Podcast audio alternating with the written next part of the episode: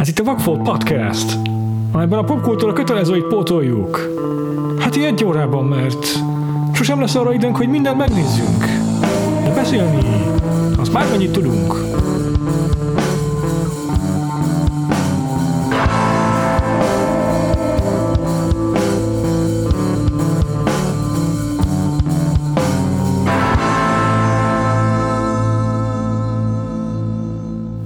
Fivalszki Péter vagyok. Én pedig Huszár András.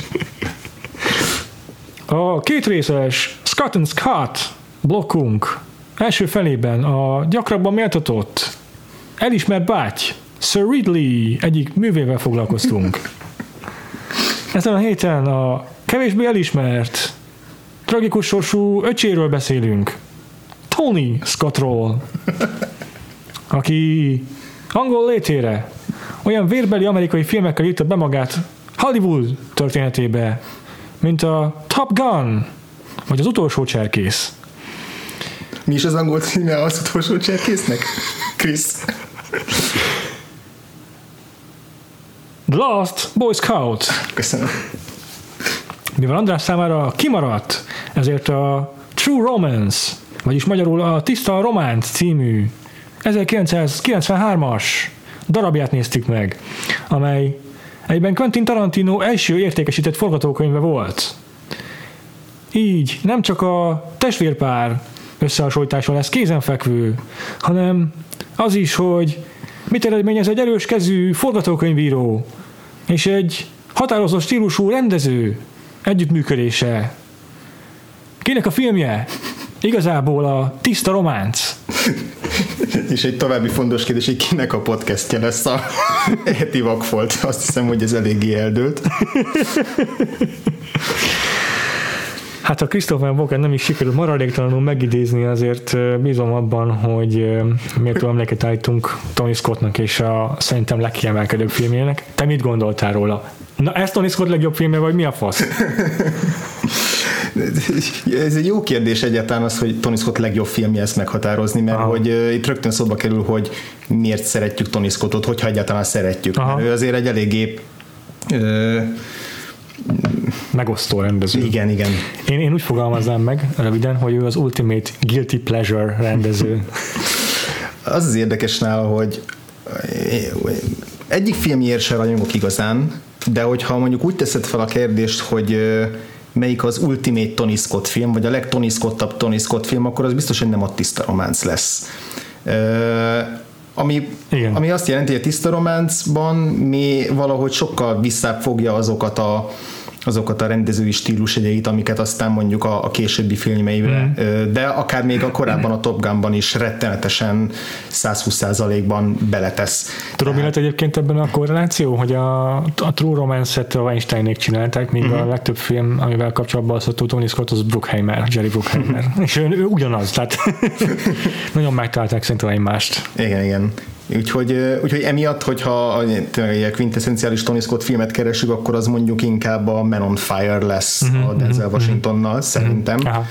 Uh, amit, amihez nagyon kell egy kell, tehát nagyon rá kell hangolódni arra a filmre valakinek, hogy ne kapcsolja ki 5 perc után, és ne kapjon tőle epilepsziás dürohamot, mert hogy abban aztán tényleg olyan szinten szanaszét van szűrőzve, és bombasztikusan robbannak be feliratok a, a robbanások mellett, és, és olyan, olyan mértékben agyon van vágva, és szét van a fényképezés ötletelve, aha, aha, hogy, aha. hogy, hogy ettől rettenetesen kinetikus film lesz, tehát nagyon-nagyon nagyon mozgalmas és pörgős, és a sztoriához nagyon passzol. A sztoria egyébként egy teljesen standard, unalmas emberrablós vagy gyerekrabló sztori lenne.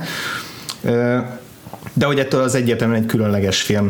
A, a tiszta románcnál nem tudtam eldönteni, hogy igazából az kéne, hogy, ez, hogy a Tony Scott jobban beletegye az kattanásait, vagy, vagy igazából jót tette neki, hogy, hogy, hogy csak takaréklángon dolgozott. Azért nála a takarékláng is sok. Igen, igen, igen. igen. Tehát azért, az is, azért itt a döntött kameraállások, meg a, az ez is nagyon kinetikus sűrűvágás, igen, igen, az, az azért ennek is megad egy ilyen, egy, egy nagyon exaltált, zilált stílust, meg jelleget, uh-huh. de nem tudom, valahogy nekem, nekem hiányérzetem maradt igazából a film után, ja, uh, csak nem tudom, hogy igazából ennek mi az oka, hogy, hogy a Tony Scott rendezése, vagy, vagy, vagy maga a történet.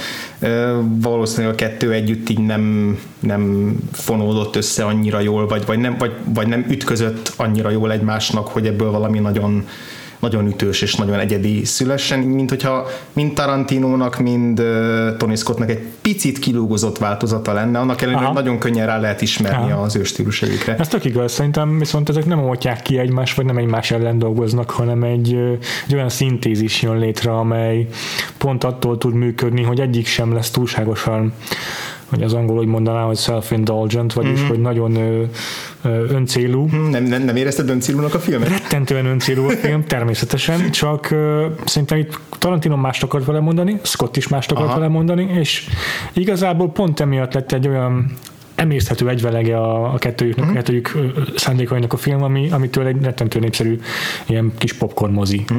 Ha jól tudom, akkor ez neked egy nagyon régi kedvenced, és egy rengetegszer látott film. Mm. Akarsz egy kicsit mesélni? Tudsz mesélni, hogy mi fogott meg benne régen, miért nézted meg újra, meg újra, és esetleg most mi az a plusz, amit Aha. most új szemmel felfedeztél benne, hogy a podcast kedvéért nézted meg? A podcast együtt szerintem kb. négyszer láttam a filmet, ami végig is nem tekinthető olyan soknak, mint talán mondjuk a barátnőm látta.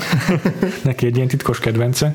Én már egyetemista voltam, amikor először láttam, tehát én sem zsenge koromban néztem meg, hanem akkor már így nagyjából tisztában voltam úgy a filmekkel. Uh-huh. És akkor is tudtam róla, hogy az elmém hátsó zsugázógában már létezett a film, aztán így szembesültem vele, hogy jó, ez egy Tarantino által írt uh-huh. film, és jó, az egy Tony Scott által rendezett film, és már akkor guilty pleasure volt a, a Top Gun nekem, meg Tarantino filmét tökre szerettem mindig is, és és akkor megnéztem, és beleszerettem az egészben. Uh-huh. Ez, akkor is nyilvánvalóvá váltak, nyilvánvalóvá váltak számomra a filmnek a furcsa hibái, amikről majd később szeretnék beszélni, Jó. de, de azt mondom rá, hogy ez egy tökéletes guilty pleasure, és inkább vállalom ezt a filmet, mint mondjuk a Top Gun-t, hogyha a szeretni való Tony Scott filmekről akarok beszélni, és tényleg újra, maximálisan újra nézhetőnek tartom, mert elbaszottul jók a dialógusok benne, meg tényleg, amit te is mondtál, hogy pont annyira visszafogott még Tony Scott, hogy, hogy ne menjen az idegeimre. És, és tényleg van egy olyan annyira hangulatos, annyira könnyen emészhető uh-huh. stílusa. Ha pár évet vársz és elfelejted azt, hogy, hogy mik, mik, mik voltak azok, amik nagyon zavartak a filmben, uh-huh. akkor talán nagyon, nagyon, nagyon, nagyon jó kedve fogod ismét újra nézni és elővenni. Érdekes igazából, hogy a, ez az író és ez a rendező, hogy elméletben annyira tökéletes párost kéne, hogy alkossanak már, mint hogy a Tony Scott féle rendezés, amiről az előbb beszéltünk, az elvileg pont nagyon jól ki tudná domborítani a Tarantinónak az ilyen pörgős dialógusait, a, a ilyen szópárbajait, a, a, nagyon közös bennük az erőszak kapcsolatos fétis és, mm-hmm, mánia mm-hmm, és, mm-hmm. és az erőszakos történetek szeretete és ennek ellenére valahogy ez a Tarantino script annak ellenére, hogy tényleg a monológok, a monológoktól kezdve a csattanós párbeszédekig az ilyen, ilyen teljesen oda nem illő párbeszéd elemek betűzéséig, akkor az ilyen kis furcsa kitérők, tehát hogy igazából tényleg minden megvan benne, ami mondjuk a, a pár évvel korábbi ö, kutyaszólítóban, vagy a, vagy a ponyvaregényben benne volt. Uh-huh. Ugye a kettő közé ékelődik igazából Igen. a tiszta románc, bár Igen. megjelenéssel legalábbis. Ja, ja, ja. De, hogy, de hogy valójában ez tényleg ilyen Tarantino light olyan szempontból, hogy hogy, hogy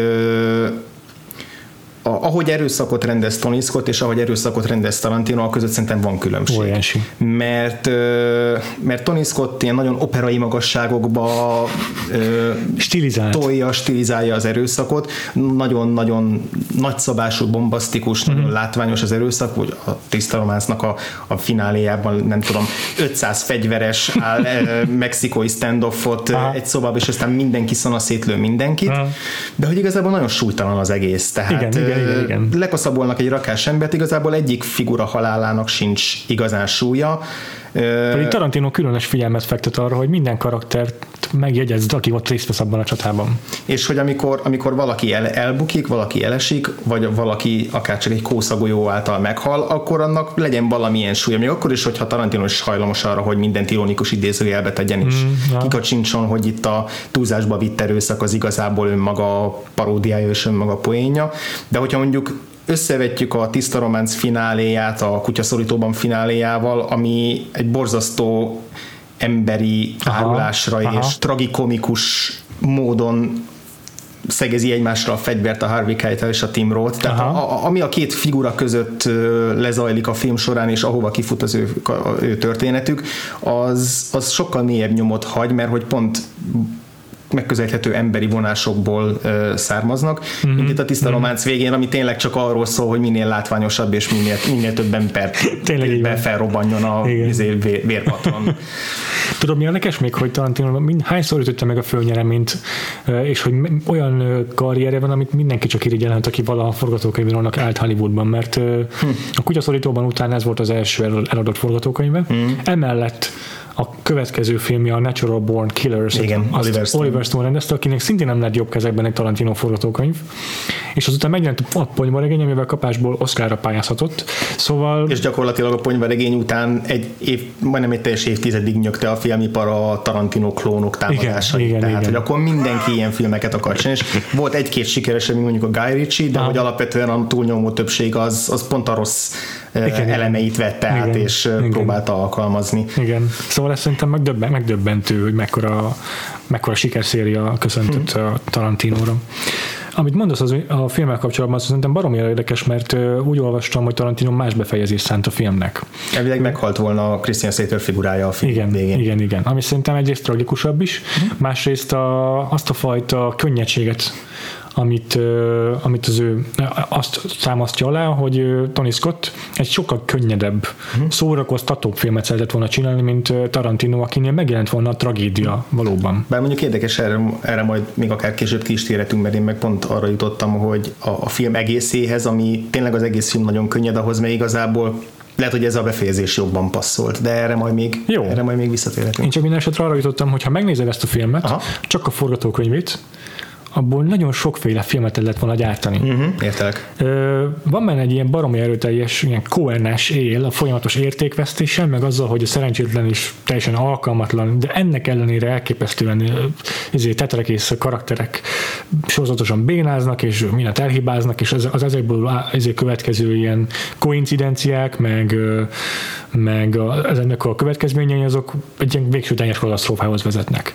Ebben van egy részt egy ilyen ilyen burn after readinges, szatirikus él is, meg van egyfajta, meg, meg ott van a lehetősége egy ilyen uh, No Country for All Men thrillernek is, mert van egy csomó hiperkompetens karakter is ebben a filmben, akik rettentően félelmetesek uh-huh. tudnának lenni. Uh-huh. És, és igazából egyik se ez a film, de mind a potenciálja benne van. És tényleg csak, Tony, csak egyelőre a Tony Scotton múlik, meg az ő egyedi vízióján, hogy ő úgy dönt, hogy ebből egy olyan filmet csinál, ahol ezektől inkább eltekintünk, a két karakterre, vagy inkább a karakterek összességére fektettük a hangsúlyt, akiket imádnivalóvá tesz, felfokozza az ő melodrámájukat, mm. és ettől egy, ettől egy szerethető cuki filmet kapunk végül. Mm-hmm. Igen, egy mesét. Gyakorlatilag Igen. ez egy felnőtt mese, de hogy én nagyon, majd, hogy nem cukormázas mese, csak a cukormázra ilyen vérpermet szóródik néha. Szóval ez egy kicsit egy ilyen újabb beefem, ebből, ebből már lassan robotot kell csinálnunk. Beef? Beef is when you need two to go to sleep. Hogy, hogy szerintem máig van egy ilyen erőteljes vélekedés sokakban, hogy hogy a forgatókönyv az mennyivel fontosabb egy film ö, végső eredményénél, mint a rendezőnek a keze. És, ö, és ezzel nem értek egyet. Uh-huh. Egyrészt azért, mert számtalan példát látunk arra, hogy a végső szó az mindig a rendezői, kivéve persze, hogyha a stúdió ö, még az őt is felülírja, ami egy megint egy külön történet, de hogy alapvetően a forgatókönyv, erről már korábban is beszéltünk, Hollywoodban egy, egy egy alapozás egy háznak, amire a rendező még rengeteg mindent ráépít.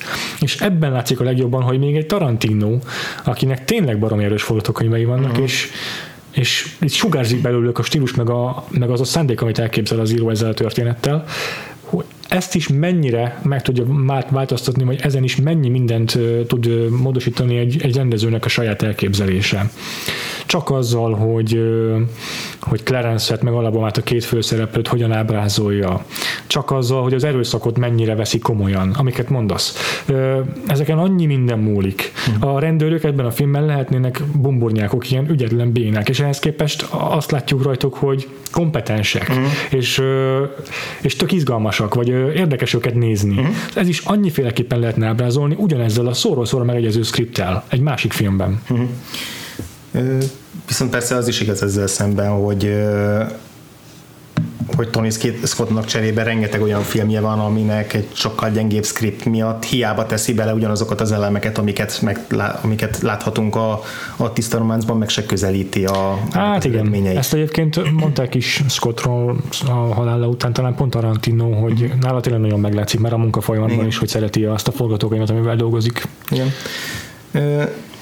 Egyébként a forgatókönyvet illeti szerintem ez Tarantinónak a legönéletrajzi bihletésű könyve. Hát és ez mi nagyon finoman fogalmaztál Gyakorlatilag szerintem. ez egy vágybeteljesítő film. Tehát ez, ezt pontosan úgy képzelem el, hogy Tarantino ül a videótékának a pultjánál, és akkor az arra gondol, hogy mennyire menő, hogy betoppanna hozzá a világ legmenőbb csaja. Ja, kiderülne róla, kiderülne, hogy, hogy, hogy, hogy tényleg lenne, hogy eleve ez a, ez a fajta olyan fantasy, hogy, hogy a csaj úgy jelenik meg, hogy, hogy jó, legyünk kicsit realisztikusak, lehet, hogy prosti vagy ilyesmi, de végül csak belém szeret igazából, és lehet, hogy kiderül, hogy nem is annyira prostituált. Igen, igen, igen és, és egy kolgörként érkezik, de, de és egy, először csak egy munka, de persze rögtön fülig beleszeret, és másodpercek alatt összeházasodnak, és a legnagyobb szerelmesek lesznek, Aha. és utána ezzel a, ezzel a lányjal még, még jön egy csomó olyan színes és izgalmas mafiózó és gangster figura, akikkel borzasztóan fasza lövöldözéseket és macskaegérjátékokat és szópárbajokat lehet vinni, és,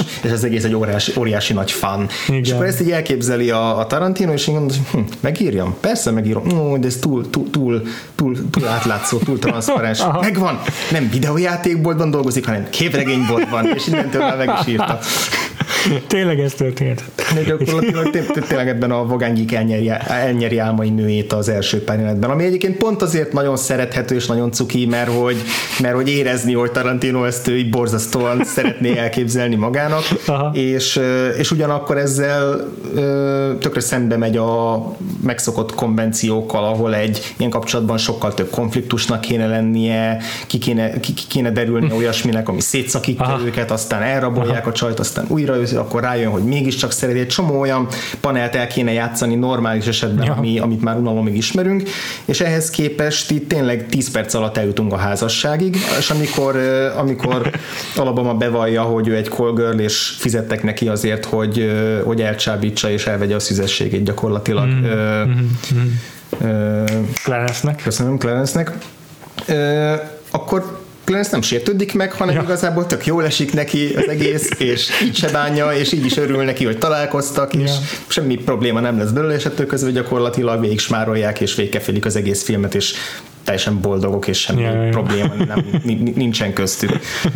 Ami úgy tényleg furcsa, mert hogy egy, egy ilyen erős, romantikus pároson alapuló filmet elvileg a konfliktusnak kéne generálnia, vagy továbbvinnie, és itt pedig abszolút konfliktusmentes a kapcsolatuk. Igen, igen, igen, igen. Szerintem ez egyébként barom érdekes a fogatókönyvvel kapcsolatban, hogy tényleg rengeteg ilyen konvencióval szakít. Igazából fittyet hány csomó történetvezetési kötelező dologra, tehát olyan, olyan történetbeli ugrásokat enged meg magának, ilyen nagyon egyszerűen nem is másolt, hogy hívják, következményeket, tehát például, hogy a, a mafiózók hogyan érik utó Clarence-éket, ezt mm-hmm. kétszer-háromszor ugyanazt az izét panelt így felskicceli, egy ilyen apró kis izét, hogy jó, jó, ezen rendőjünk túl, nem ez az érdekes, és ezeket úgy maszkírozza hozza el Tarantino, hogy, hogy iszonyatosan erős karaktereket épít ebbe a filmbe. De még a legutolsó uh-huh. mellékszereplő is emlékezetes. Uh-huh. És mivel ezekre figyelsz elsősorban, ezekre nem, a karakterekre... Nem tűnik fel, hogy a dramaturgiában tök pofon egyszerű és kézenfekvő Igen. béna, ahogy, ahogy tovább vezeti. Ez abszolút így van. És, és ezen túlmenően is igazából tök csapongó az egész film. Aha. Tehát ami valamennyire Tarantino minden filmjére igaz, de hogy általában a, a szerkezetet felett sokkal jobban uralkodik, mint ennél a filmnél. Tehát ebből azért látszik, hogy ez egy nagyon ilyen szempontból éretlen munkája még. Sőt, itt annyira ö, gyakorlatlan volt még a szerkezetben Tarantino, hogy ezt nem is lineárisan írta meg, hanem non-lineáris volt a forgatókönyv, ahol nem, nem, nem, nem időrendben zajlottak a jelenetek, és ez meg is lehet találni neten még ezt a verziót a forgatókönyvnek, és Tony Scott döntése volt, hogy így, mm. for, így, így, így vágják meg a filmet. Mondjuk ez nem feltétlenül, nem feltétlenül gyakorlatlanságra utal, hiszen a igazából a többi filme is majdnem mindegyik non-lineáris, tehát mindig megbontja a kronológiát, és mindig... De ez a történet szerintem így jobban működött. Szerintem is, ezzel viszont abszolút egyetértek, hogy ennél, a, ennél az az egyenes vonalú, egyenletes mozgás, amit a szereplők végeznek, ez, ez valahogy a, a Tony Scott féle ad egy lendületet a történetnek, tehát az megtörne, hogyha nem lenne lineáris. Igen. Pont ez igen, a, igen, igen. Tehát ugye... És, és viszont ettől tényleg ilyen igazából cselekménytelen az egész, ilyen nagyon, nagyon kis szétesős, rengeteg a mellékvágány, tehát hogyha mondjuk múlt héten arról beszéltünk, hogy Telma és Louis az a tényleg a gazdaságos történetépítésnek és a, abszolút a feszes szerkezetnek a mintapéldája, akkor a Tiszta Romanc pontosan az ellentéte. Valamennyire jobban passzol ehhez a sztorihoz, mert Igen. igazából nem is azzal kezdtük az adást, hogy összefoglaltuk azt a film cselekményét, mert mert hogy olyan nagyon nincs, nincs ez összefoglalni azon Aha. kívül, hogy itt van ez a szerelmes pár, akik akik miután összejönnek, főleg a srácnak a hebehúrgyasága miatt, kiukadnak a lány Wall Street egy rakás kokójával, és aztán el akarnak menni azt eladni, eladni és mindenki igen. üldözőbe veszi őket. Igazán ennyivel összefoglalható a sztori. Igen. És alapvetően itt is a, a, a vicces párbeszédek, a popkulturális utalások, a bűn, az erőszak, ezek, ezekről szól valójában maga a film, és nem, a, nem az érdemi cselekményről, mm-hmm. ami azért a, mondjuk a többi Tarantino filmre nem igaz ilyen formában. Tehát ott azért jobban, jobban ki van domborítva a sztori része is. Tehát egyébként a Terence Malick-tól a Badlands-et? Mm-hmm. És ez volt az első gondolatom, amikor megszólalt a Patricia Arquette-nek a, a narrációja, hogy ez tiszta Badlands, fogadjunk, hogy ezt, ezt, ezt a Badlands-ből lopta, vagy a Days of Heaven-ből, amiben hasonlóan Aha kicsit egyszerű, kicsit már-már együgyű, naív, és közben nagyon rokon szembes a hmm. főszereplő narrálja az eseményeket, ilyen, ami tényleg ilyen mesei, hmm. népmesei hangvételt vagy, vagy jelleget ad a filmnek, és és tényleg, és aztán utána, utólag olvastam én is, hogy ez, hogy ez abszolút szándékos volt, úgyhogy így megberegettem a vállamat, hogy ezt így felvihetem, de hogy amúgy tényleg, ahogy Tarantinonál mindig most is 5000 féle uh, omázsot fel lehet. Hát akár direktben bemutatott uh, filmekig a moziban, tehát hogy... Uh, igen, amikor a Sony, Sony Shiba filmeket nézi meg, azt hiszem talán a Hardboiled-ot, vagy valamelyik Choyonfat filmet nézik a tévében, minden szereplő egyfolytában kábel, kábel tévét néz, folyamatosan tévéznek,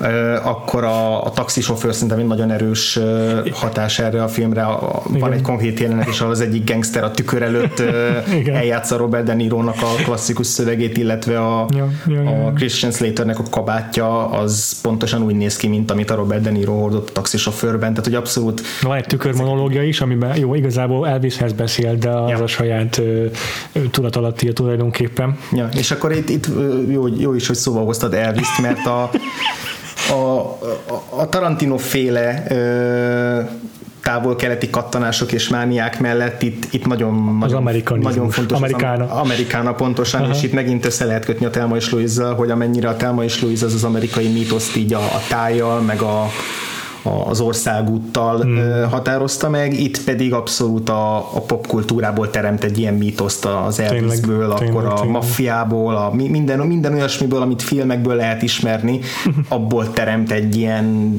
elvarázsolt amerik, kalif, ilyen kaliforniai álom Amerikát, ami nem igazából mesevilág, akkor sem, amikor szanaszétlőnek mindenkit. Most mit akartál amúgy? Itt a, és semmi sem félrezni akartalak, hogy Val Kilmer. Egyébként megfordult bennem egy kérdés a film közben, és nagyon kíváncsi hmm. vagyok a véleményedre, hogy szerinted mennyire ostoba a két főszereplő? Aha, az az érdekes, hogy ostobábbnak kéne lenniük ahhoz, hogy működjön ez a történet, de például a Clarence, akiről azt hinnénk, hogy totál balfasz, az első pillanatban, ahogyan a kezébe kerül a kokain, tökre asszertív és ügyessé válik. Jó, persze ebben benne lehet az is, hogy, hogy ezt váltja ki belőle, hogy izé, imponálni akar Amanda, vagy Alabamának, lehet, hogy egész eddig nem jött rá, hogy mi az ő élete értelme, és ezért Igen. volt kicsit ilyen, ilyen magának való, de minden esetre egy hitelen magára talál Clarence, és nagyon hatékony karakter lesz. Még kicsit túl hatékony is, tehát Igen. vannak olyan pillanatok, amikor olyan mértékben eluralkodik rajta az erőszakosság, ami valahogy tök furcsa ahhoz képest, mm-hmm. ahogy mm-hmm. egyébként megismertük ilyen a figurát. Tehát, hogy ahhoz képest, hogy ez elvileg egy kis magának való gép, ahhoz képest, gék ahhoz képest te pillanatok alatt átvedlik egy, egy ilyen erőszakos. Mindenki te átverő. Igen, igen. Igen, hát Alabalával kapcsolatban ezt nem tudnám így kijelenteni, mert szerintem neki nincs semmi karakterfejlődése a történetben. Mm, úgyhogy neki, neki, neki nem tudok felrólni ilyen hibákat. Mm. A Alabamánál nálam egészen addig úgy éreztem, hogy ő egy nagyon szélelbélet és nagyon butácska figura, amíg el nem jött a filmben a kedvenc jelenetem, ami a James Gandolfinivel közös jelenetük, amikor James Gandolfini egy ilyen mafiózó verő, ember, verő embert játszik, aki keresi a, a drogot és keresi a szereplőket, és egyszer csak ott várja a hotel szobában Alabamát. És abban a jelenetben Alabama egy másodpercnyi tétovázás nélkül kezdi el tettetni a nagyon ostobát. Ne, nem az a reakciója, amit elsőre várnánk, hogy megrémül, hogy szabadkozni kezd, hogy, hogy taktikázni kezd, hanem, hanem egyetlen másodperc alatt vált a túlélési stratégiára, ami kifejezetten a helyzethez képest nem egy buta uh, túlélési ha, stratégia.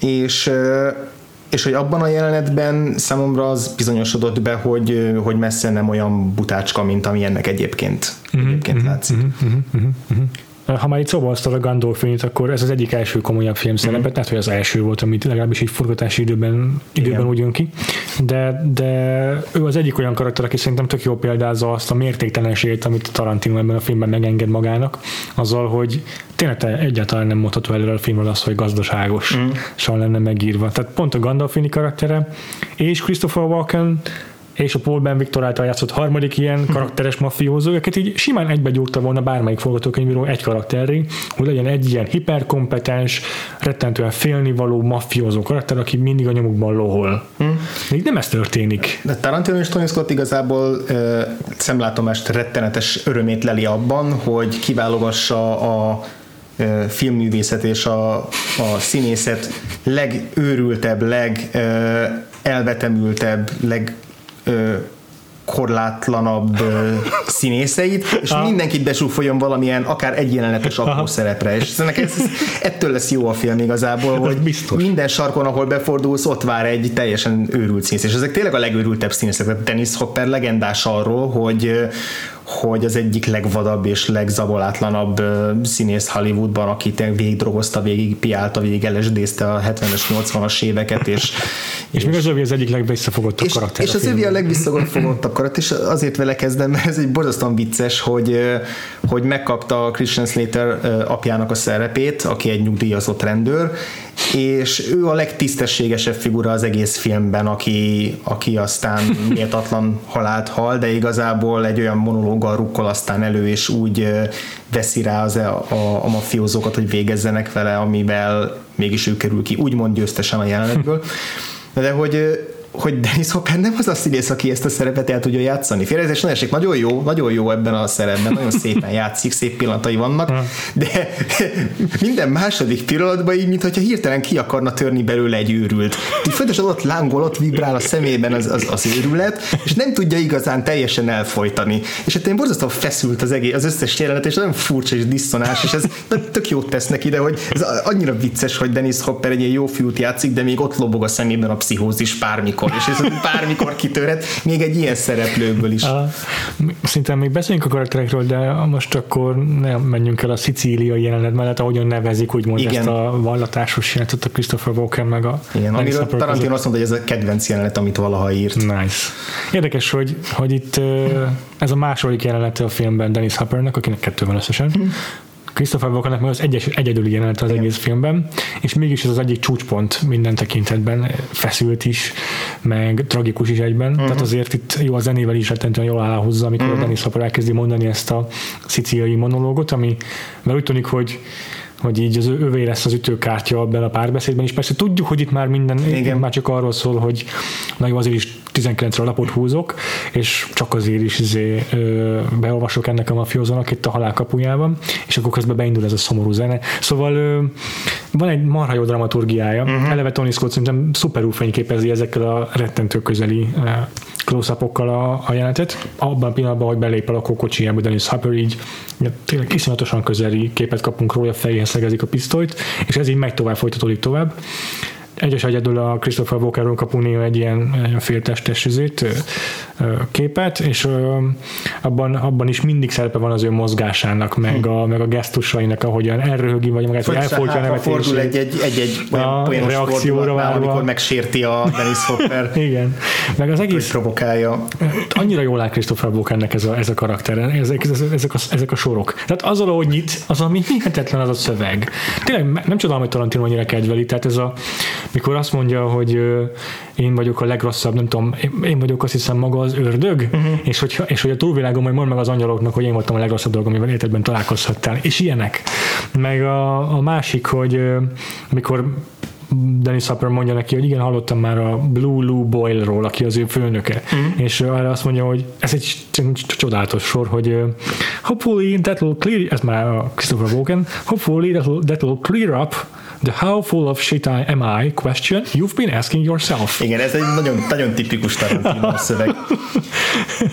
De annyira, annyira elhelyezi ezeket a karaktereket egyből. Mm, és a, tényleg ennek a jelentnek a rendezése nagyon jó. E, már csak azért is, mert azzal, ahogy, el, ahogy beállítja James Gandolfinit uh-huh. Dennis Hopper mögé, uh-huh.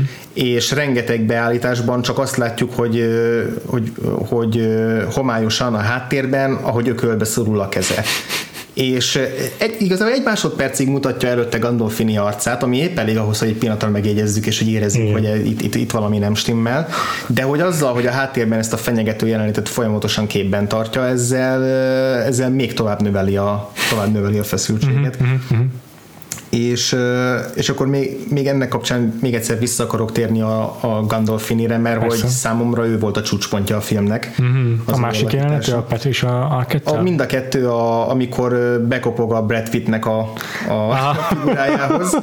eh, ahogy azt felépíti, azt, hogy ő igazából egy nagyon karizmatikus, sármos mafiózó, aki, mm. aki nem, mm. egy, nem egy kőagyú parom, aki berúgja az ajtót és összeveri a Brad Pittet és úgy vallatja ki. Brad Pitt nagyon vicces, hogy igazából mind mindent elsőre kitálal mindenkinek. Igen, igen, ez, igen, ez, igen. Ez, ez csodálatosan értékeltem. Igen, igen.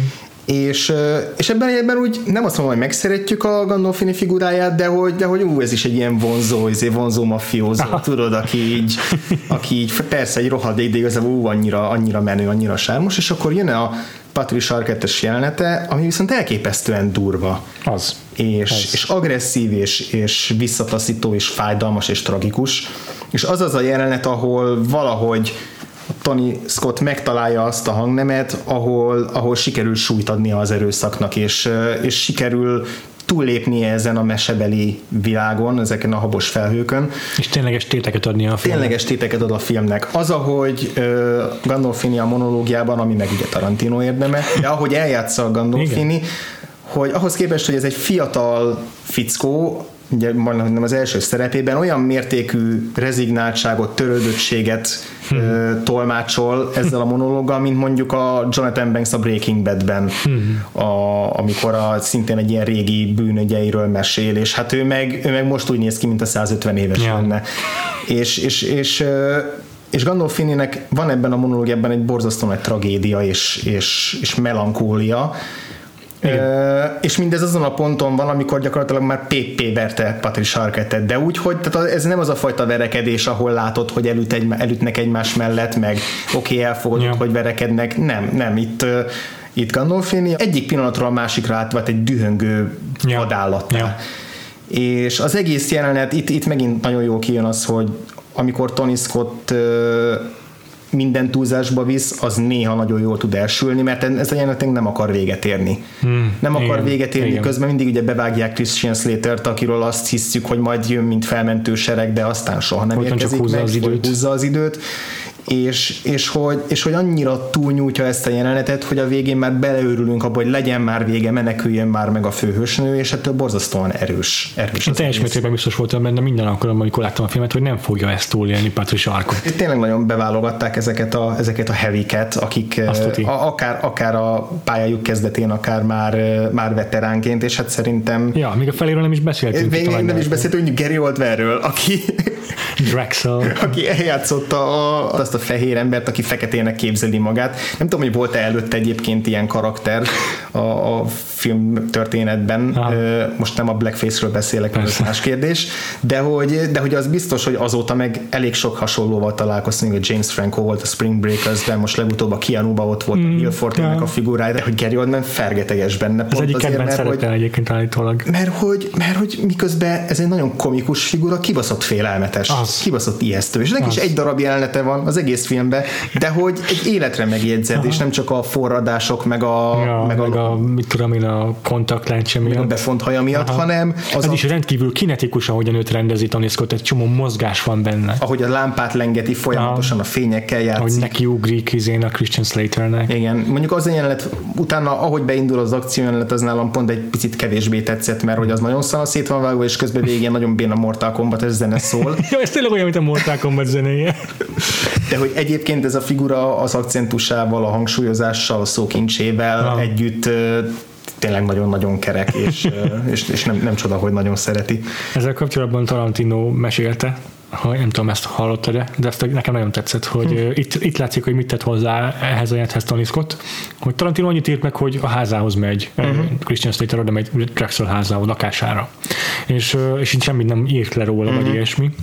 És Tony Scott azt mondta, hogy ez hülyeség, mit keresne a lakásán, és egy ilyen olyan helyre mentek, amiről nem lehet eldönteni, hogy most az egy lebúj, egy bordélyház, vagy egy drogtanya, igen, vagy igen. Mi a fene, belépőt izé, tehát megállítják az embert az ajtóban, de nincsenek igazából vendégeiben, csak nők meg a Drexel. és, és nem lehet eldönteni, majd aztán odaülnek ehhez a lámpához, ami szintén nem volt benne a forgatókönyvben, Aha. ami egy ilyen elvileg viszonylag nagy belmagasságú szobában lóg egy tök hosszú izé kábelen. Miért? És így elkezd vele játszani a Drexel, és ugye azt uh-huh. tolja bele a Christian Slater arcába, Miért, miért van egy ilyen lámpája bárkinek, de, de, ugyanúgy, de ugyanakkor meg kurva jól működik az, a, az a, az a dramaturgia, amit azt és, és az egyik oldal tele van akváriumokkal, amik csak azért Amit vannak ott, hogy aztán szétrobbanjanak természetesen. Szintén semmi értelme. Ezek egy annyira 90-es évekbeli toposz, hogy kell egy akvárium, amiben valakit bele kell lökni. Tényleg. nem tudom, lehet, hogy nem 90-es évekből tozni, most egyből a Mission Impossible jutott eszembe ah, az első ah. Tom Cruise-os, amiben szintén van egy ilyen nagy akváriumos jelenet. Igen. Lehet, hogy nem, lehet, hogy nem 90-es, csak egyszerűen mindig szeretik ezt használni a filmesek. Igen. Minden második színész úgy játszik ebben a filmben, mintha csapó előtt szívott volna fel egy kilónyi kokót a kellékek közül. E, és ezért vicces az, hogy sokkal jobban fogunk emlékezni igazából a kis színes mellékszereplőkre, mm. mint a két főszereplőre. Akik nem rosszak egyébként, egyikük se rossz, és Christian Slater főleg fiatalon, ő maga is azért eléggé az ilyen deranged figurák Igen. közé, színészek közé tartozott Igen. a, a kölyök képű Jack Nicholson ábrázatával. És aztán szerintem neki egyébként nagyon rosszat tesz az, ahogy öregszik, mert, mert egyre se színűbb és egyre jellegtelenebb színészé válik, legalábbis hmm. nekem a Mr. Robotban például az egyik gyenge ponta. Ah, nem azt mondom, hogy rossz színész, de hogy pont ez a, ez a zabolázatlan energia, hm. ami meg volt benne fiatal korában, és ami minden szerepében ilyen nagyon-nagyon eleven és karizmatikus kisugárzást adott, ne, kölcsönzött neki, az így vagy kiveszett belőle, és ő nem igazán találta meg azt a, azt a másfajta játékot, amivel érdekes tudna lenni. Nekem, nekem, nekem mindig őrzi ezt, a, ezt az intenzitását. Hmm. Úgy érzem mindig, hogy a kis termetével egy energiagombóc a hmm. Christian Slater nekem, is. Nekem nagyon eltompult aha, igazából. Aha, aha. Érdekes. Meg a, ami nagyon érdekes, hogy a, ahogy ha végignézzünk a színészgárdán, hát itt van még Tom Sizemore, aki ja, szintén ja, ja. egy híres Hollywoodi ja, őrült. Megint egy őrült, igen, igen. Akkor a Chris Penn, a Sean Pennek az tragikusan fiatalon elhunyt aha. testvére, ők a nyomozó páros, akik szintén aha. gyakorlatilag végig rögtönözték a jeleneteiket. De Michael Rapaport nekem a film egyik fénypontja. Iszonyatosan jó, az egyik kedvenc dialog, amikor megkérdezik tőle, hogy, hogy megkérdezi, hogy szerintetek mennyi drog, drog van ebben a táskában, és azt mondja, hogy nem tudom, mennyi, és én se tudom, de kurva sok, és az a hangsúlya, hogy mondja az, ezt a viszonylag egyszerű mondatot, mert ez nem egy önmagában nem igen, egy vicces igen. mondat, de az a hangsúlya, hogy mondja, az attól felgeteges igen, lesz. Igen, teljesen egy bumburnyák, egy olyan vicces fizikarakter. És közben borzasztóan szerethető, és a, nem véletlen, hogy ő az egyetlen kb. a főszereplőkön kívül, aki túléri a mészárlást a végén. Hmm. Egyébként szerintem tipikusan azért kerül be a filmbe, mert ö, dimenzióba helyezi a Clarence-nek a uh-huh. maga, maga kis ügyetlenségét, vagy hogy mondjam, tehát hogy hozzá képest még sokkal-sokkal balfaszabb a rapaportra, és így a Clarence-et kicsit uh-huh. normálisabbnak tekintjük. Egyrészt igen, másrészt pedig a, a filmben egy nagyon gyakran visszatérő mondat a Christian Slater szájából, amikor bármivel kapcsolatban indoklást kérnek tőle, hogy, hogy különböző emberekkel miért működik együtt, vagy mindig azt mondja, hogy mert együtt nőttünk fel. Tehát ez egy nagyon visszatérő motivum, és ez nincsen igazán kidomborítva a filmben, de hogy igazából ez adhatna egy olyan hátteret, ami sokkal érthetőbbé teszi, hogy ezek a szereplők igazából gyerekkori barátokként miért miért hajlandók belerángatni ja, egymást, aha, meg hagyni aha. magukat belerángatni erőrültségekbe. Igen. Szóval ennyi, ennyi fergeteges színész játszik ebben a filmben, és akkor itt van ez az egyetlen szerencsétlen Bronzon Pinchot, aki akiből semmi nem lett. Tehát ez egy nagyon, nagyon furcsa és szomorú dolog, hogy igazából mindenki vagy ö, egy borzasztóan emlékezetes figurával gazdagította az amúgy is terjedelmes karrierjét, vagy ez a film lökött rajta egyet, mondjuk a Brad Pittnél is még, mm-hmm. és, és Bronzon Pinchot meg... Pedig is, hogy tök emlékezetes karakter. Tök jó, jó, jó, figurát hoz, de hogy szóval nagyon furcsa, hogy vele aztán nem lett semmi, és nem kezdett Aha. semmit Hollywood. Aha. Ha ezt 94-ben megnézzük ezt a filmet, akkor akkor nem hiszem, hogy ki tudtuk volna szúrni, hogy ő az, akiből igazából nem ja, lesz ja, ja. nem lesz. De ez, ez, ez a casting egyébként tényleg elképesztő, tehát itt jó, ez igaz, hogy sok ilyen working actor van közöttük, akik mindenben szerepelnek, uh-huh. de Tom Sizemore nevén az IMDb alatt azt hiszem 187 szerep van persze és, televízióval együtt is. És, és mindezt úgy, hogy volt egy hosszú időszak a karrierjében, amikor a alkohol, meg egyéb ah, elvonok ah, miatt ah, ah. gyakorlatilag nem, nem lehetett biztosítani, és ezért nem játszott, nem engedték játszani. Tehát, és még így is ennyi szerepe van. Dennis Hopper is, akiről ugyanezek mind elmondhatóak, hm. őnek is több mint 200 kredit van a neve alatt. Tehát itt ilyen színészekről beszélünk, meg ezek főleg karakterszínészek. Igen. Tehát azért őket gyakran alkalmazzák kis szerepekre, ezért van ekkora listájuk, meg televízióban rengetegen játszottak visszatérő szerepet, még hogy is hívják is, Paul Ben Victor is állandó szereplő volt csomó sorozatban, meg Saul Rubinek is, uh-huh. tehát itt rengetegen vannak, akik ilyen főleg a televízióban vissza-visszatérő uh-huh. szereplők, de hogy őket tényleg mindig megjegyzed, ők azok az emberek, akikre emlékezni fogsz. Még a, még a Saul Rubinek által játszott producer is lehetne az a karakter, akinek csak annyi a szerepe, hogy tovább gördítsa a cselekményt uh-huh. a mhm. hatalmas finálé felé, de ehelyett nem ő egy szeretni való érdekes figura, akit így még együtt tölteni egy kicsi időt ő egyébként, tehát így egész biztos vagyok benne, hogy a Tarantino-nak a kiszúrása valamelyik nagy, mint egy Joel Silver, vagy valamelyik producerre, tehát hogy az, az egy egyben annyira egyértelműen hollywoodi szatíra, az az egész szál, Igen. A, ahogy a, a Dr. Zsivágot használják kódnévnek a, a drogra, és aztán utána arról beszél, hogy kit hogyan castingol, és, és hogyan ja. kell felfutatni a filmeket, meg, ja, igen. meg a, mindig előkerül, ez is egy ilyen nagyon banális poén a mi is a címe annak a vietnám, a vietnámi filmnek, amit rendez. They Came Home in Body Bags. Coming Home in Body Bags. Aha, Ugye aha. volt a Coming Home című John Boyd film, ami tényleg egy nagyon híres aha. vietnámi háborús film, és, és, és ezt fordítják ki, úgyhogy közben említik, hogy az apokalipszis most képest. Ez az a film, ami igazán meg igazán a veteránoknak szólt, és ami, ami valóságot jelentett, és aztán most megcsinálják a második részt hozzá. Tehát ezek ilyen nagyon tipikus hollywoodi gúnyos kikacsintások. Aha.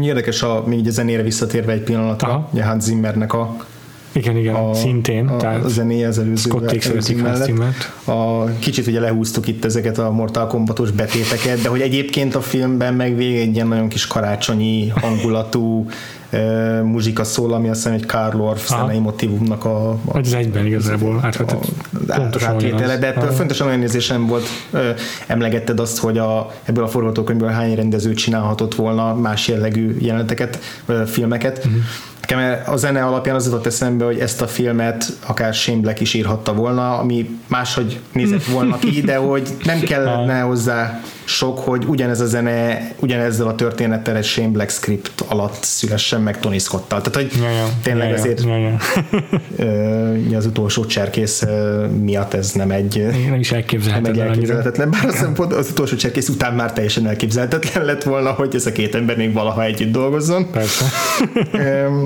Ebben a filmben azért jóval több olyan elem akadt, amin szerintem már a, az idő egy kicsit rajta hagyta a fogát. Nagyon 90-es évek. Tehát ez azért, említettük a Thelma és hogy az is 90-es évek, de hogy itt azért halmozottan, mm-hmm. részben Tony Scott rendező stílusa Persze, miatt, ezt, ezek a, a redőnyön beszűrődő fényekkel, ilyen tényleg minden épület úgy néz ki, mint egy székesegyháznak a belseje, és ez a ilyen kékes árnyalatú, meg igen, ilyen nagyon-nagyon igen. Meg a ilyen billboard alatt tücsörögnek a szereplők, és az is kéken a neonfényben világít rá. Igen, igen, vagy igen. a kötelező szex jelenet a kék színekben. Azt, azt mindenképp ki akartam emelni, hogy az, az, az egy nagyon-nagyon tipikus 90-es Nagyon tipikusan Tony Scott. Ráadásul. Igen, igen. Mert... Érdekes, nem, hogy a 90-es évekre tényleg annyira rányomta a bélyeget ez a kötelező erotikus szexjelenet, mm. mm. és aztán a 2000-es években ez így totálisan eltűnt, egyszerűen nem volt szexjelenet a filmekben, és most a 2010-es években visszatér, de már így kicsavarva, kifordítva, ilyen furcsa módon, amit mondjuk a Jessica Jonesban, ahol ilyen tök természetesen szexelnek a szereplők, persze a televízió, de, mm. de érted a lényeget. És egy csomó ilyen film van, ahol ugyanez a motivum így meg megjelenik, de már kicsavarva, vagy, vagy a subvertölve ezeket a trópokat. Mm-hmm. Mondjuk azt nem bánom, hogy ezek a szexjelentek nem tértek vissza, és hogy a nosztalgia, ami most már lassan a 90-es évekre is kezd átterjedni, bár valamennyire még mindig maradunk a 80-as éveknél, de hogy, de hogy hál' Istennek ezt nem akarják újra teremteni a, a nosztalgiában élő filmesek, mert, mert nagyon nem, nem, nem hiányoznak de, de egyébként ugyanígy rengeteg volt így a egyáltalán nem bújtatott reklám a filmben, tehát hogy pontosan, tehát, volt egy olyan jelenet, amikor az azt vagy nem tudom, öt ilyen coca cola doboz volt úgy elhelyezve, hogy nagyon látványosan látszó, hogy ők mind coca cola isznak. Egyes olyan párbeszéd részletek, főleg ami ilyen, az ilyen gay Panicre utaló kis részletek, ja. rögtön a film ja. jelenetében, amikor ja. gyorsan be kell dobni, hogy de én azért nem vagyok meleg. Igen. Uh, igen, igen, igen. Ez mondjuk Tarantinónak az írói túlkapásaiból is fakad, tehát hmm. ugyanígy itt a uh, az is inkább ilyen éretlensége lehetett. Igen, és, és ez is, van, az, van olyan jelenet, ahol, el, ahol tehát érthető, hogy a karakterek így beszélnek, például amikor a rendőrök vallatják a Bronzon Pinsót, és ott is így a, elkezdik a börtönbeli nemi erőszakkal fenyegetni, akkor az persze ja. a rendőröknél teljesen ja. értelemszerű, hogy, hogy így beszélnek de, de egy csomó más alkalommal tök szükségtelen. Mm. És mm. Uh, nyilván Igen. most is ugyanúgy, mint Tarantino film esetén bármikor belemehetnénk a, a, az N betű szónak a használatáról, mm, mert azért a szicíliai jelenet az nagyjából nagy, nagy, nagy mértékben erről szólt, igen, igen, de igen, szerintem igen. ezt, ezt máskorra fogjuk hagyni, mert ezt talán egy korábbi adásban már volt is szó róla. Ja, ja, ja, ja. Szóval érdekes ezzel a filmmel kapcsolatban, hogy most megnézve mondjuk a kritikákat róla, meg mondjuk Roger Ebertek is összevesztek, szóval így eléggé megosztó, megosztó hogyha mondjuk a professzionális hm. köröket nézem, viszont a nézőknek meg egy nagy kedvence. Tehát ez egy a Guilty zárója betélve Guilty Pleasure film ez a, ez a True Romance, és nem biztos, hogy nem tudom, hogy csak a mi generációnk számára, akiknek tényleg egy aktív emlékük a 90-es évek, vagy ez így meg fog maradni vajon valaha egyáltalán fenn fog-e maradni ez a film, de már csak elsősorban a tényleg elképesztő castingja miatt is szerintem mindenképpen ö, van nyoma Hollywoodban. Uh-huh. Uh-huh. A kritikák ide vagy oda ezt a filmet ö, lehet szeretni, és ö, nem azért, mert, és, és úgy lehet szeretni, hogy nem kell neki rengeteg hülyeséget megbocsátani, vagy rengeteg ja. hibát megbocsátani.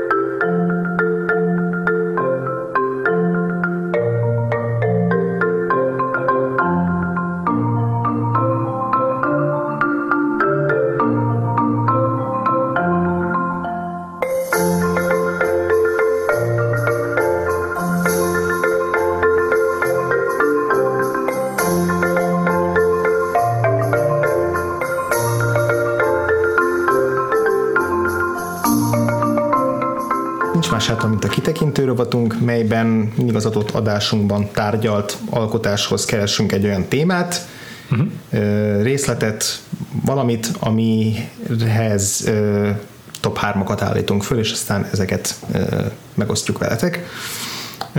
Ebben az adásban, mivel tényleg ennyi, ennyi őrültet szabadítottak el ebben a filmben, ezért kiválasztottuk az egyiket, konkrétan Gary Oldman aki egyébként is hajlamos ilyen szerepekben feltűnni, és azt tűztük ki magunk elé, hogy keressük meg a három legfurcsább legbizarrabb, legőrültebb Gary Oldman alakítást, ami ugye nem feltétlenül ugyanazt jelenti, mint a legjobb, ha, meg nem is feltétlenül a kedvencünk, hanem ahol a legelmebetegebb volt. Aha. Úgyhogy Péter, nálad melyik a harmadik legőrültebb alakítása? Fú, hát félek, hogy sokárt fel is lesz, de a harmadik helyzetemmel talán egyedül vagyok, mert az egy, egy korai, korai emlékem Gary Oldmanról, amit választottam. Nem feltétlenül a legfurcsább szerep, inkább csak szokatlan, uh-huh. mert ennél van a bőven furcsább szerepei Gary Oldmannek. De az Air Force One és az Elnök különgépe című filmben egy orosz banditát játszik, vagy hogy mondjam, egy terroristát. terroristát igen. Egy orosz terroristát, Gary Oldman, miközben hemzsegnek az orosz színészek, akik castingoltak volna erre a szerepre, tehát tényleg ilyenből rengeteget találni. Az egy nagyon vicces film, mert a, a, az oroszoknak a, a fővezérét, azt meg, hogy emlékszem, Jürgen Prochnow, Jürgen Prochnow. aki meg német, tehát... Ah. még, még az is jobb. Úgyhogy ez a legfurcsább szerintem az választás, vagy inkább a casting direktorok választása volt furcsa, nem tudom. Értem, hogy egy karizmatikus erőszínész kerestek a szerepre. Nem mintha nem lehetne abból átrekeszteni Kelet-Európa, vagy ezért Amerikától keletre, de, de csak ezért már önmagában. Hogy... Gary orosz akcentú, és elég erős orosz akcentusa volt, ha jól emlékszem Aha. abban a filmben. Ja, nyilván, tehát Gary Oldman, hogyha valahol, akkor mindent beladva fogja játszani Neked mi a harmadik helyzeted? Ki? Az, az én harmadik helyezettem az Mason Verger a Hannibalból. Oh, hát nekem az első helyezettem. Meg tudom érteni. Hát a Hannibal az nem tartozik a jobb Hannibal Lecteres filmek és feldolgozások közé. Hát mondjuk, ha azt nézzük, hogy mennyi van feldolgozások, mondjuk, a, hogy a felénél levágjuk a jókat és a rosszokat, akkor a jobbikból esik bele. De csak így épp hogy, ah, épp hogy ah, szörmentén. Igen.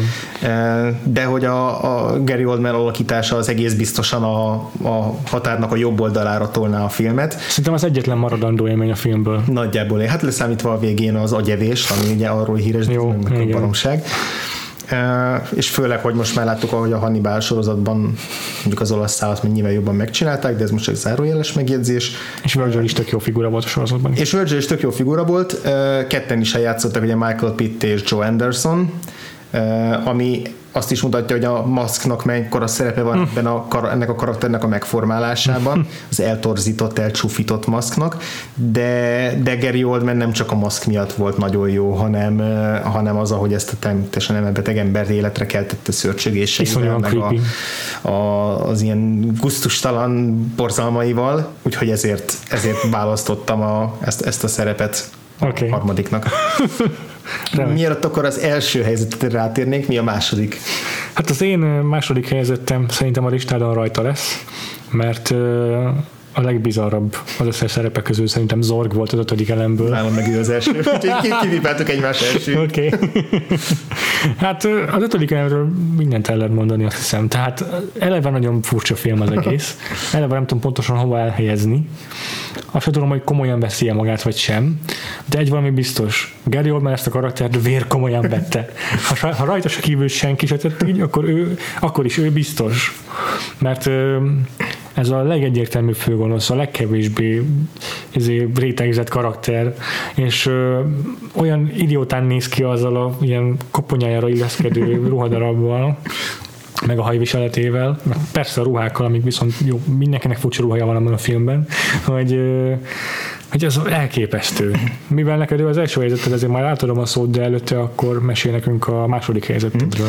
A második helyzetünk az egy kicsit kakuktojás, mert hogy Jim Gordon-t választottam a Batman filmekből, mm. a Batman filmekből, ami olyan szempontból furcsa, hogy egyáltalán nem ezt szoktuk meg Azt uh, Gary Oldman-től. Tehát 2000-es évek elejéig gyakorlatilag, ha Gary Oldman nevét említettük, akkor az egyet jelentett a Zorg vagy a Mason Verger féle elmebeteg őrültek, vagy a Drexel féle Ja. elmebeteg őrültekkel. Ja, Tudtuk, hogy ha ilyen szerepet kell adni valakinek, akkor Gary Oldman tuti választás lesz, és, és valószínűleg szerette valamennyire ezeket a szerepeket, ki tudja mennyire unt bele. Hmm. Azért Gary Oldman nyilatkozatból lehet tudni, hogy az egész színészetet unja úgy, ahogy van. Ah, ja, ja, ja. De hogy amikor, amikor feltűnt, még amikor a Harry Potterben tűnt fel először, ami a, még megelőzi a Batman, az első Batman szereplését, Igaz, hogy Sirius Black jó karakternek bizonyul, de hogy amikor megismerik, akkor még ott is dühöngő őrült ez a figura. És ehhez képest pedig Christopher Nolan megcsinálta azt az óriási hadicselt, hogy betette Gary Oldman a legtisztességesebb, legvisszafogottabb, legkispolgáribb figurának a Batman univerzumból, amikor pedig töménytelen mennyiségű lehetőség lett volna arra, hogy ennél őrülte figurát kapjon. És ez nagyon-nagyon borzasztó jól áll, és ez nagyon-nagyon jó döntésnek bizonyult. Hm. Nagyon-nagyon testhez álló volt számára ez a, ez a fajta erkölcsösség, erényesség, és az, az, ahogy aztán az utolsó filmben kikezdték ezt az erényességet a karakternél. Hm. És a színészi karriernek is jót tett, mert ő emiatt pont meg tudta csinálni azt, ö, amit szerintem minden említettem korábban Christian Slater nem annyira, hogy, hogy átpozícionálta a saját imidzsét, úgymond, és most már egyre több ilyen ö, minimalista, visszafogott, tisztességes ö, egész egyszerűen másfajta figurát formál meg, mint korábban. Említettük mondjuk a Schuster Szabó a kémet, ami talán a legjobb Ja. alakítása. Aha. És most már egyébként akkor is méltóság teljes, hogyha gonoszokat játszik, például a legutóbbi Majmok bolygója filmben is. Aha. Elvileg negatív szereplő volt, de valójában sokkal emberibb vonásokkal Ő nagyjából egy rajzolták ilyen meg. korumpálódott Jim Gordon volt abban igen, a filmben. Igen, igen. De most akkor térjünk rá, hogy te mit tudsz mondani még az első helyezetről. Hú, Hát nehéz, nehéz ezek után bármit hozzáfűzni Mason Verger karakteréhez, aki az egyik legikonikusabb figurája a, a Thomas Harris regényeknek. Öm, eleve tényleg azért van hozzá mélyletű alakítás a sorozatokban, mert a Mason Verger ugye, hogy te is mondtad, még vele együtt még uh-huh. további két színész eljátszotta. Öm, és így van, van összehasonlítási alapunk. Mason Verger tényleg bármilyen megformálásban borzasztóan creepy és hátborzongató, de valahogy a Hannibal sorozatból nem feltétlenül Mason Verger az, amire emlékszem, még a Hannibal filmből, persze még a középterűsége miatt is, azért Mason Verger messze volt a, leg, a, messze a legkiemelkedőbb volt és a legemlékezetesebb. Annak ellenére, hogy fogalmam nem volt akkor, hogy, hogy izé Gary Oldman játsza, hiszen nem volt a rajta stáblistán sem, meg nem is gondoltam volna rá magamtól. Ja, ja. Teljes mértékben felismerhetetlen. Drexelről sem tudtam első alkalommal, hogy az Gary Oldman, de itt aztán már végképp, tehát hogyha nagyon odafigyelnék és nézném, és külön keresném a vásznon, hol van Gary Oldman, akkor se jönnék rá, hogy ő az. Szóval ezért ez egy elképesztő, szerintem egy elképesztő szerepválasztás, nem is értem egész pontosan, hogy hogyan került Mhm. hozzá, mert már csak azért is érdemes, vagy ez azért is, említ, azért is említeném meg, hogy, hogy, hogy ő játszott a szerepet, Mhm. mert ha már a Scott and Scott blogban vagyunk, akkor ez egy újabb Ridley Scott film, amiben ezt a szerepet kapta, szóval itt így körbeér a dolog. Valóban. És akkor te mi mit fűznél hozzá az első helyezettethez? Hát azon kívül, hogy az ötödik elem az egyik kedvenc science fiction filmem. Wow. Bor- borzasztóan szeretem pont azokért, amit elmondtál, hogy egyszerűen nem lehet, nem lehet, nem lehet hova tenni ezt a filmet. és, és most, amikor kijött a, a Luc Besson új sziféjének, vagy űroperájának az előzetese, akkor így nagyon drukkolok azért, hogy legalább valami megközelítse szurkolok ezt a, a, az ötödik elemnek az őrültségét. De Zorgban az a fantasztikus, hogy valóban egy őrült mestergonosz, vagy mesterbűnöző, vagy szupernemezis, vagy nem tudom, hogy nevezzem, annak ellenére igazából csak egy, egy frusztrált hivatalnok. Tehát egy olyan ember, aki borzasztóan idegesíti, hogy amatőrökkel kell dolgoznia, mm, mm. hogy nem minden úgy klappol, ahogy a, ahogy a, ahogyan szeretné, de hogy, hogy, hogy mindezeket úgy adja elő, mint akinek minden nyűg. Igazából, igazából ez, ez az egész egy ilyen megoldandó bürokratikus feladat, amit el akar végezni, és, és, és a háta közepére se kívánja az egészet. És, és ezt adja elő ezzel a teljesen, teljesen nonsens színészi játékkal, ahogy hátra söpri a haját, ahogy, eh, ahogy hangsúlyoz. Eh, érdekes, mert eh, szinkronosan láttam rengetegszer ezt a Igen. filmet, és főleg úgy van meg a hangja benne, és ha jól emlékszem, akkor Gálfi László volt a magyar hangja hmm.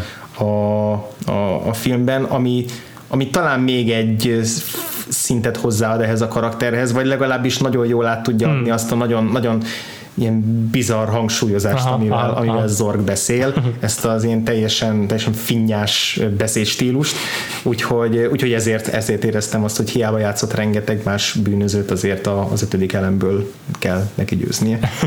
Feltétlenül. Hogy ti kit gondoltok Gary Oldman legbizarrabb, legfurcsább színész szerepválasztásának? Azért van még választék bőven.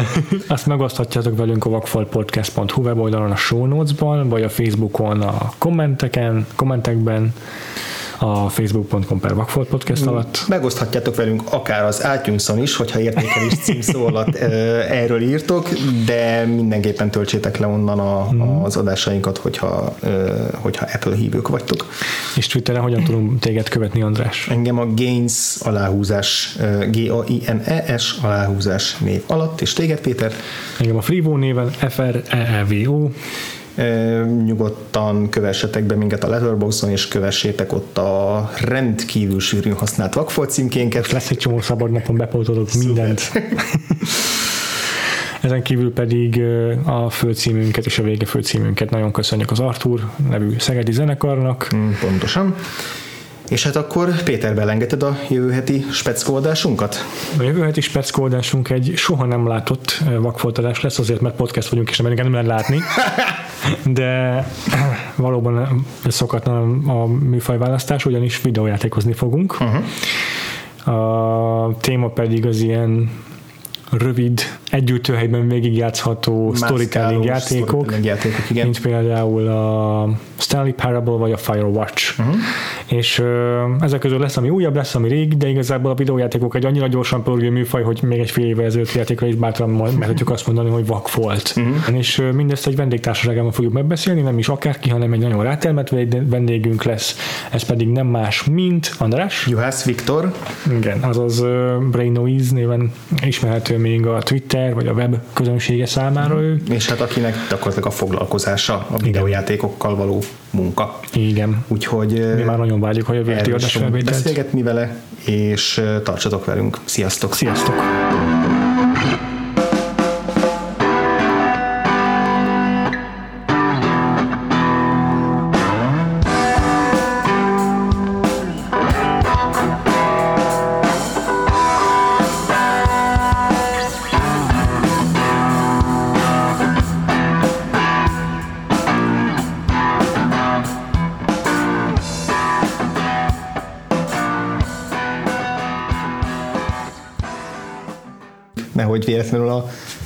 Rögtön elsőre. Lehet, hogy igen, annyira tökéletes. Mesterművet. Ez itt a Vakfolt Podcast. Majban a popkultúra kötelezőit potoljuk. Hát így egy órában, mert sosem lesz arra időnk, hogy mindent megnézzünk. De beszélni, az bármennyit tudunk. Úristen, az intrót ugyanígy. Ez kurva sok. Ez itt a Vakfolt Podcast. Ez nem, ez nem, nem. jó. Ez itt a Vakfolt Eh.